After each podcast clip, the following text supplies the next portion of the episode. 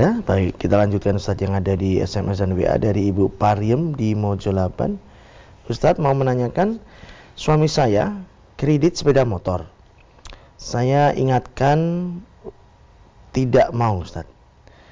Karena saya takut termasuk riba. Saya bilang kalau termasuk riba dosanya kamu yang menanggung.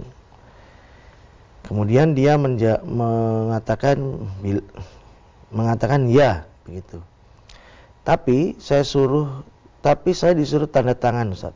Apakah saya juga dosa Ustaz? Mohon tausiahnya.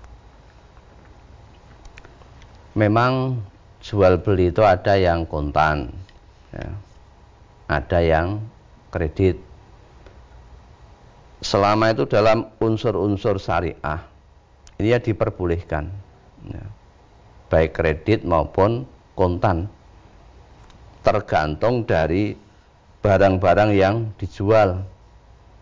Kalau barang-barang termasuk daripada komoditas ribawi, nah ini yang dilarang untuk dilakukan secara kredit. Ya. Tetapi kalau di luar itu, ya boleh. Ya, di luar dari komoditas ribawi tadi.